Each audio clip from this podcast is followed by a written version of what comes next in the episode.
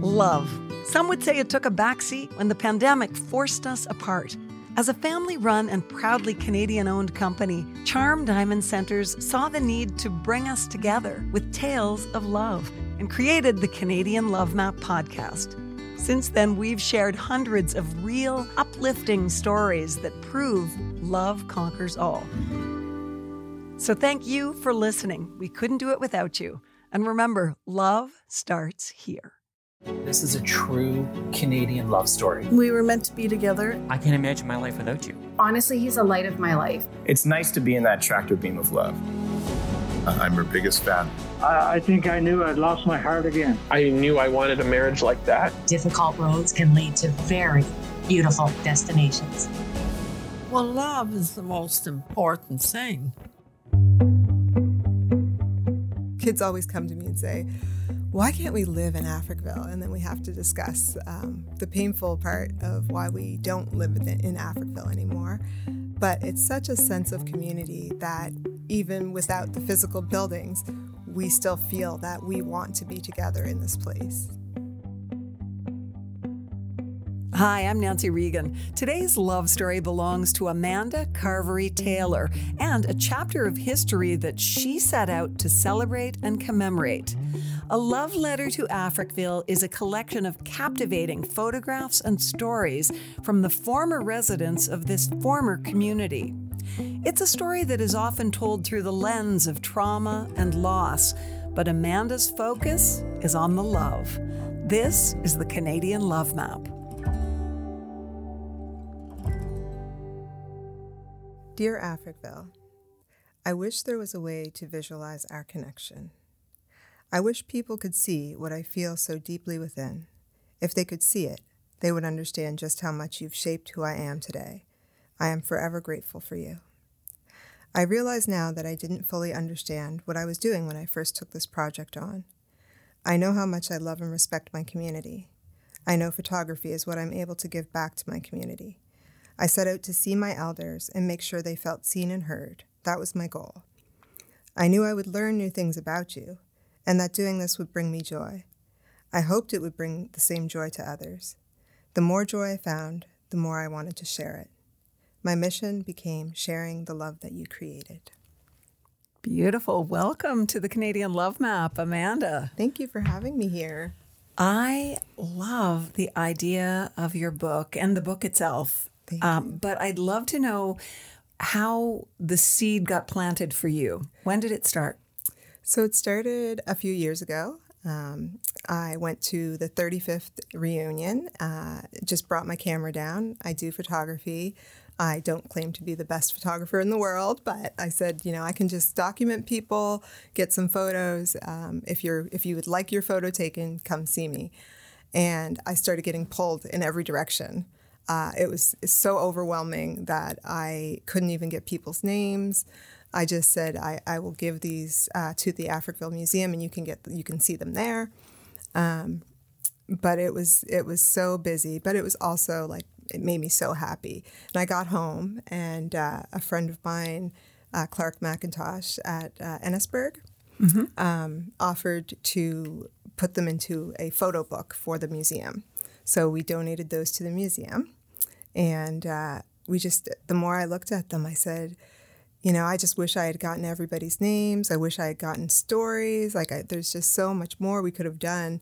And then that just turned into, let's try and do it. You know? wow. You know, the image I see is as if you had found a little bit of gold in a mine, but then you realize there's all that gold there that needs to be taken out and, and you know, reveled in, really. Yeah. It sounds like people were anxious to tell their stories. Um, it was very exciting for some people. Uh, I, it's a side of Africville that they haven't been able to share publicly like that. Mm-hmm. Um, so the idea of it really excited people. Uh, then we did, like dealing with COVID, um, we missed our reunions the mm-hmm. past two mm-hmm. years, and that's been very, very difficult for our community uh, because that's the time of year you get to see everyone. Um, so my book came out not long before the reunion, and uh, being able to hand those out and um, my elders sitting there going through them and seeing, you know, oh, this is so and so. And it just made them feel so much better missing that reunion. So, and there's something about having your story told and valued that is so powerful. Let's go back and I would like you to tell the story of Af- Africville for people who aren't familiar with it across the country. Um, so, Africville started a very long time ago um, by William Brown, and he kind of broke up land um, as he passed it down to his sons. And then more people came around and said, you know, I'll come live beside you, and started building around him. Um, and the community was formed. And it was a refuge for anybody racialized coming to Halifax, um, no matter what your race was. You would stay in, in Africville if you were a racialized person. Uh, and it just became this loving community. The church was their heart, like the center. You know, I always think of the church as the heart of the mm-hmm. community. Um, and it eventually was razed in the 60s and uh, very tragically moved out in dump trucks. It was very horrible things. Um, very painful for the community, very, very painful. And they've never kind of recovered from that. So So the people were displaced. Yes, very displaced. Right. And they they went from living in this community on the edge of the Bedford Basin mm-hmm. in Halifax, a beautiful piece of real estate, really, yeah. when you think about it. Oh yeah. uh, and where'd they go? Um, a lot of them went to like North End communities, um, buying up spaces. A lot of them tried to stay close to Africville. Um, one of the people in my book still lives in her original house not far from Africville. And her daughter was telling me how, you know, when they left, she would still walk back to Africville and could, that was where she wanted mm-hmm. to be. So she was close enough she could just walk there. Um, but it's it was uh, very difficult for them to be spread out. A lot of people moved to other Black communities around Nova Scotia too, and there seems to be a great deal of people who left and went to other provinces at that time. Yeah. So, what was it about the sense of community connection that made it such a vibrant place to be and such a hard place to have destroyed? Um, Africville was when I asked each elder uh, to describe what they wanted to say about Africville and just just give me what's your overall what was Africville to you every single one of them gave me the same word, uh, and that was safe. They felt safe there. Um, you could, as a, as a child, you could be running around outside, and you know there was always somebody, an adult, around. So it didn't matter uh, if you fell and hurt yourself. An adult would come and get you. It didn't matter if it was your parents. You just knew you were okay. Um, if you didn't have food, there was the ocean. If you didn't have uh, security, there was people around you. If you had a disability and needed help, someone in the community would do that for you. So they just really took care of each other and they had everything they needed. So people could go to work and trust that their kids were home and safe because, you know, if anything happens, you go next door and see Mrs. So and so. And, you know, it's just very, very safe and very, very united. It's like the embodiment of that expression, it takes a village. It definitely is that, yeah. right. So, when you had the idea to do the book, what sort of reception were you met with? Um, I did get a good few people who didn't know me from the community. Um, and why is that? Um, my dad is kind of antisocial. He's so he's he was around a lot when he was younger, but then after he settled down with a wife and kids, he kind of just stays home and likes to be very close with our immediate family. And did he ever live in Africville? Yes, he did. Yes. Yeah, he's in there. Yes. yeah. Oh, that's amazing. Yeah. But of course, you didn't. No, I didn't. I'm too Just to make sure that everyone understands yes, that yes. they can't tell how old you are by listening to your voice, but although your voice is as young as you are. Uh, um, so there was some skepticism at first you were met with? There's I mean there's a lot of difficulty when anybody comes into our community looking for something for a project. We don't know what's going to happen with that information and so many times people have participated in things and then never saw what happened with that. You know, they video something and then they'll never see the documentary. They'll mm-hmm. never and somebody else is out there living their life making money off of it and so our community has become very guarded in those ways. Um, so when I first came out, like I, I'd make posts on social media and people would be like, who is this? Why are you doing this? What is your connection to Africville? What do you want? And you know, I told them I'm I'm totally just making a book, and I don't even make any money off of it. It's just uh, for community, and um, a lot participated after that, but some people didn't. And I, I, did get lots of messages after the book came out when people could see the result of it. And they said, Oh, I would I would do that now. Yeah.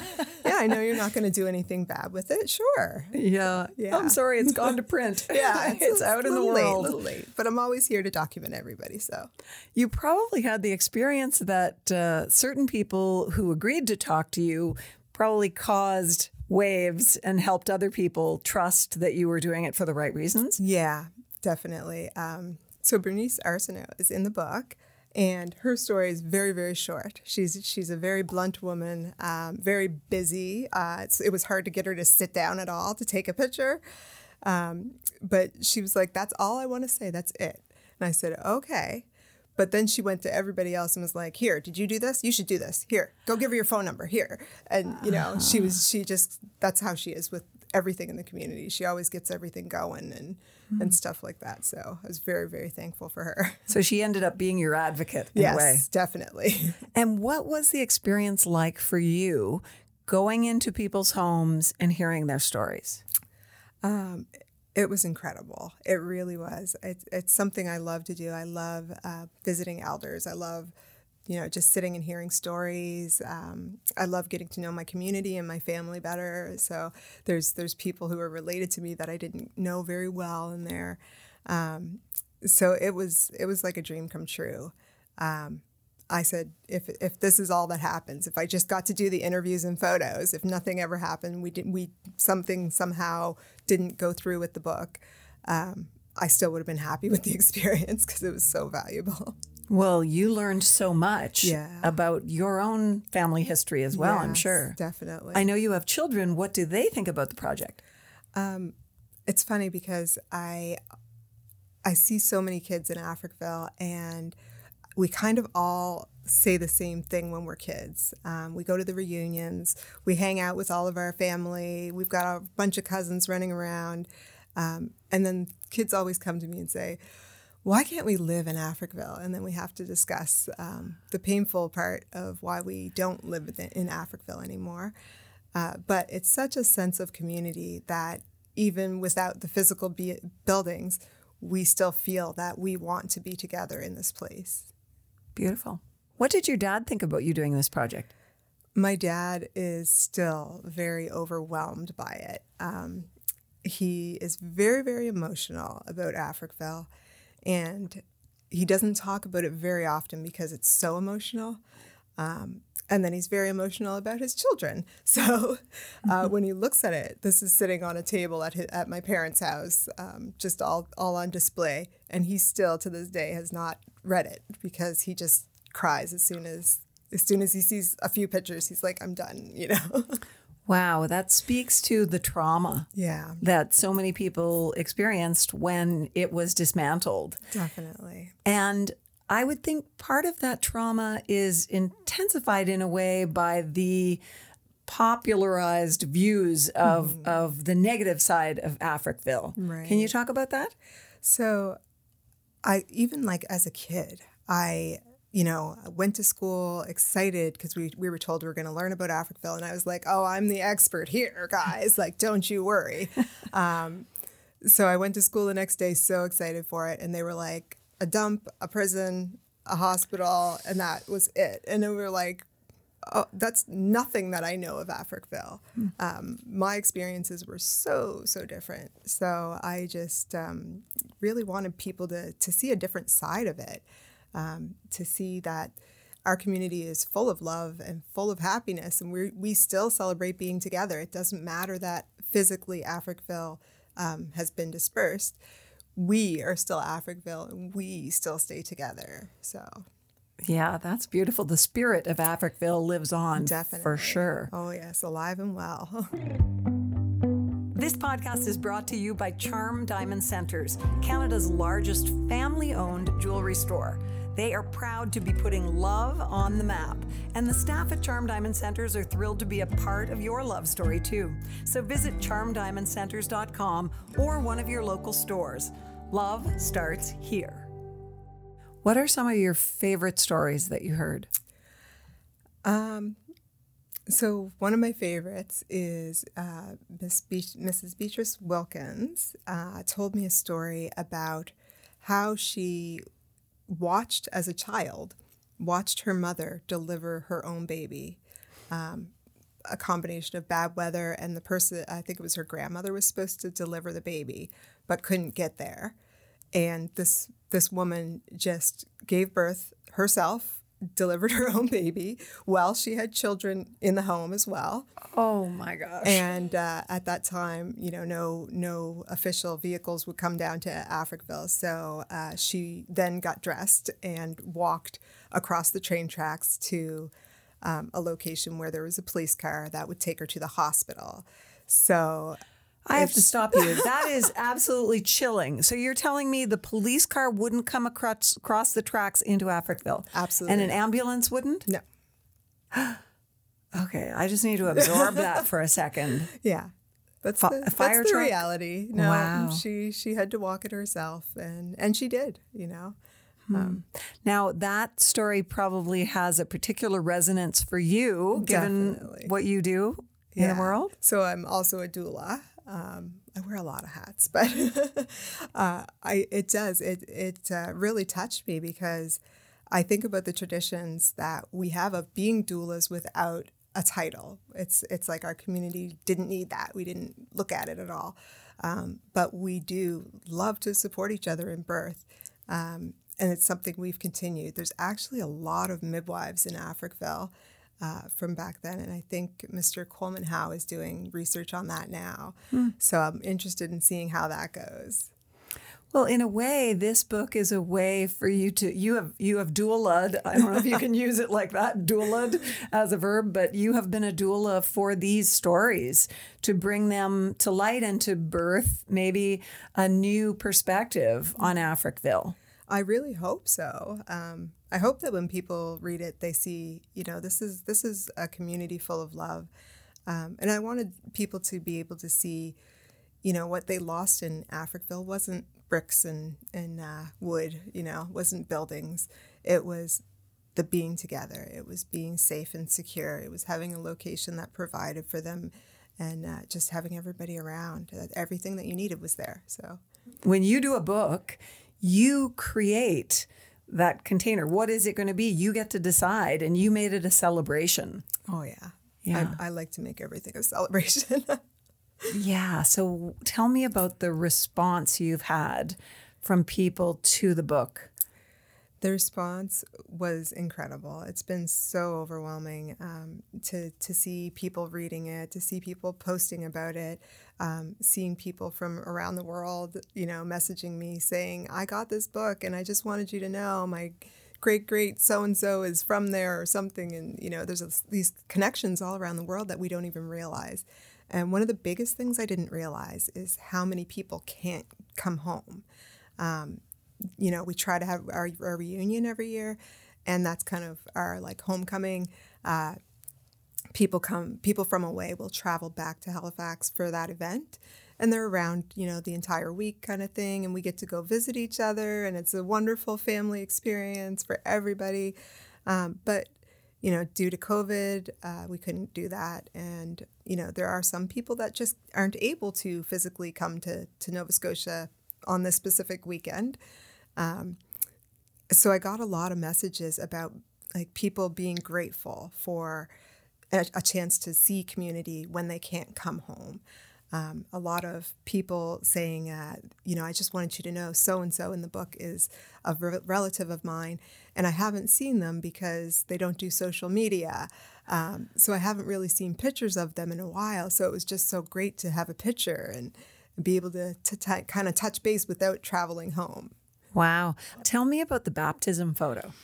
So the baptism photo is so incredibly special to me. Um, my aunt and uncle and uh, cousin are in those photos, um, and my aunt is also in the book.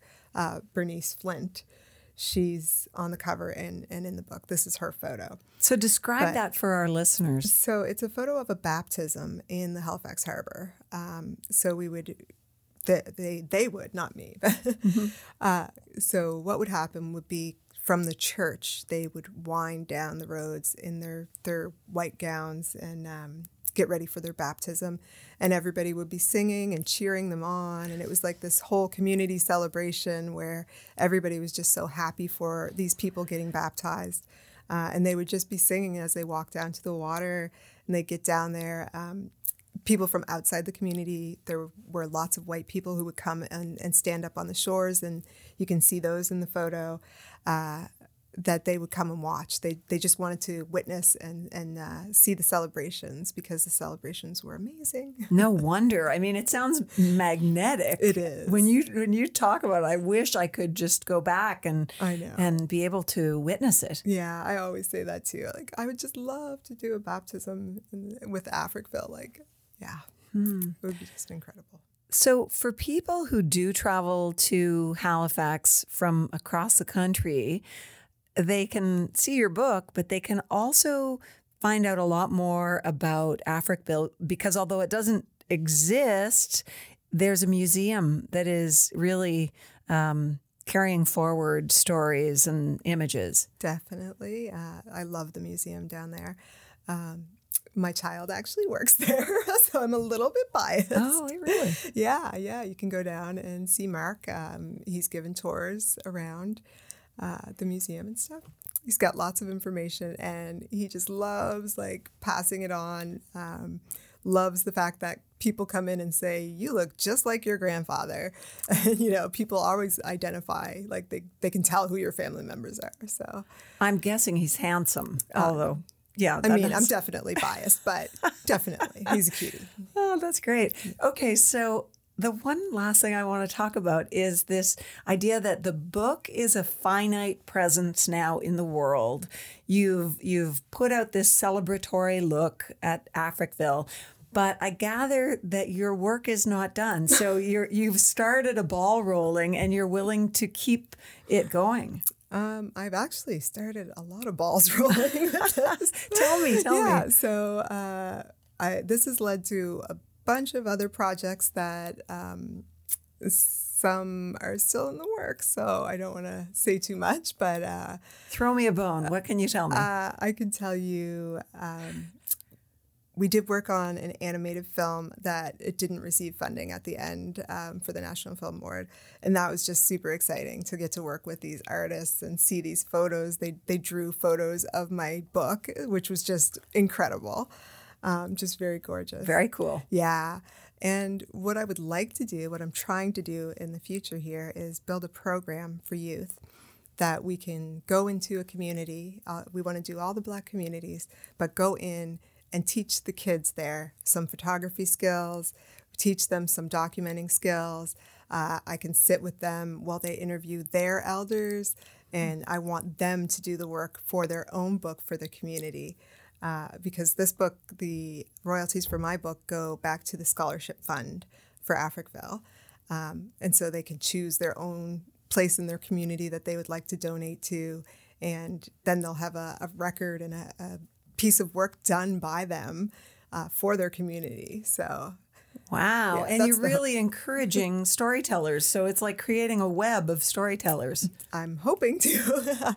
and the other thing that I love is that you have told people you are still open, although the book is done, you're oh. open to restoring photos and, and yeah. taking photos. So for community members, I will always, always, always document elders. Always, uh, I'll sit and take stories if they like, and I'll always do photo restorations for them for free anytime. Uh, I just want our community to be documented. I want people to have those photos for their own family, if not for everybody else in the community. Wow, that's yeah. a beautiful gift to to the community who feel part of Africville, but also to our whole province. Yeah, I think. Thank you so much for joining us today. Thank you for having me. I love the book. Thank you so much. Thanks so much for listening to the Canadian Love Map. If you love us, please subscribe and share. And if you want to help us spread the love even more, rate and review our podcast. We'll be back next week with another love story to add to the map. This podcast is presented and made possible by Charm Diamond Centres. It's hosted by me, Nancy Regan, and is produced and distributed by Podstarter. This has been a Podstarter production.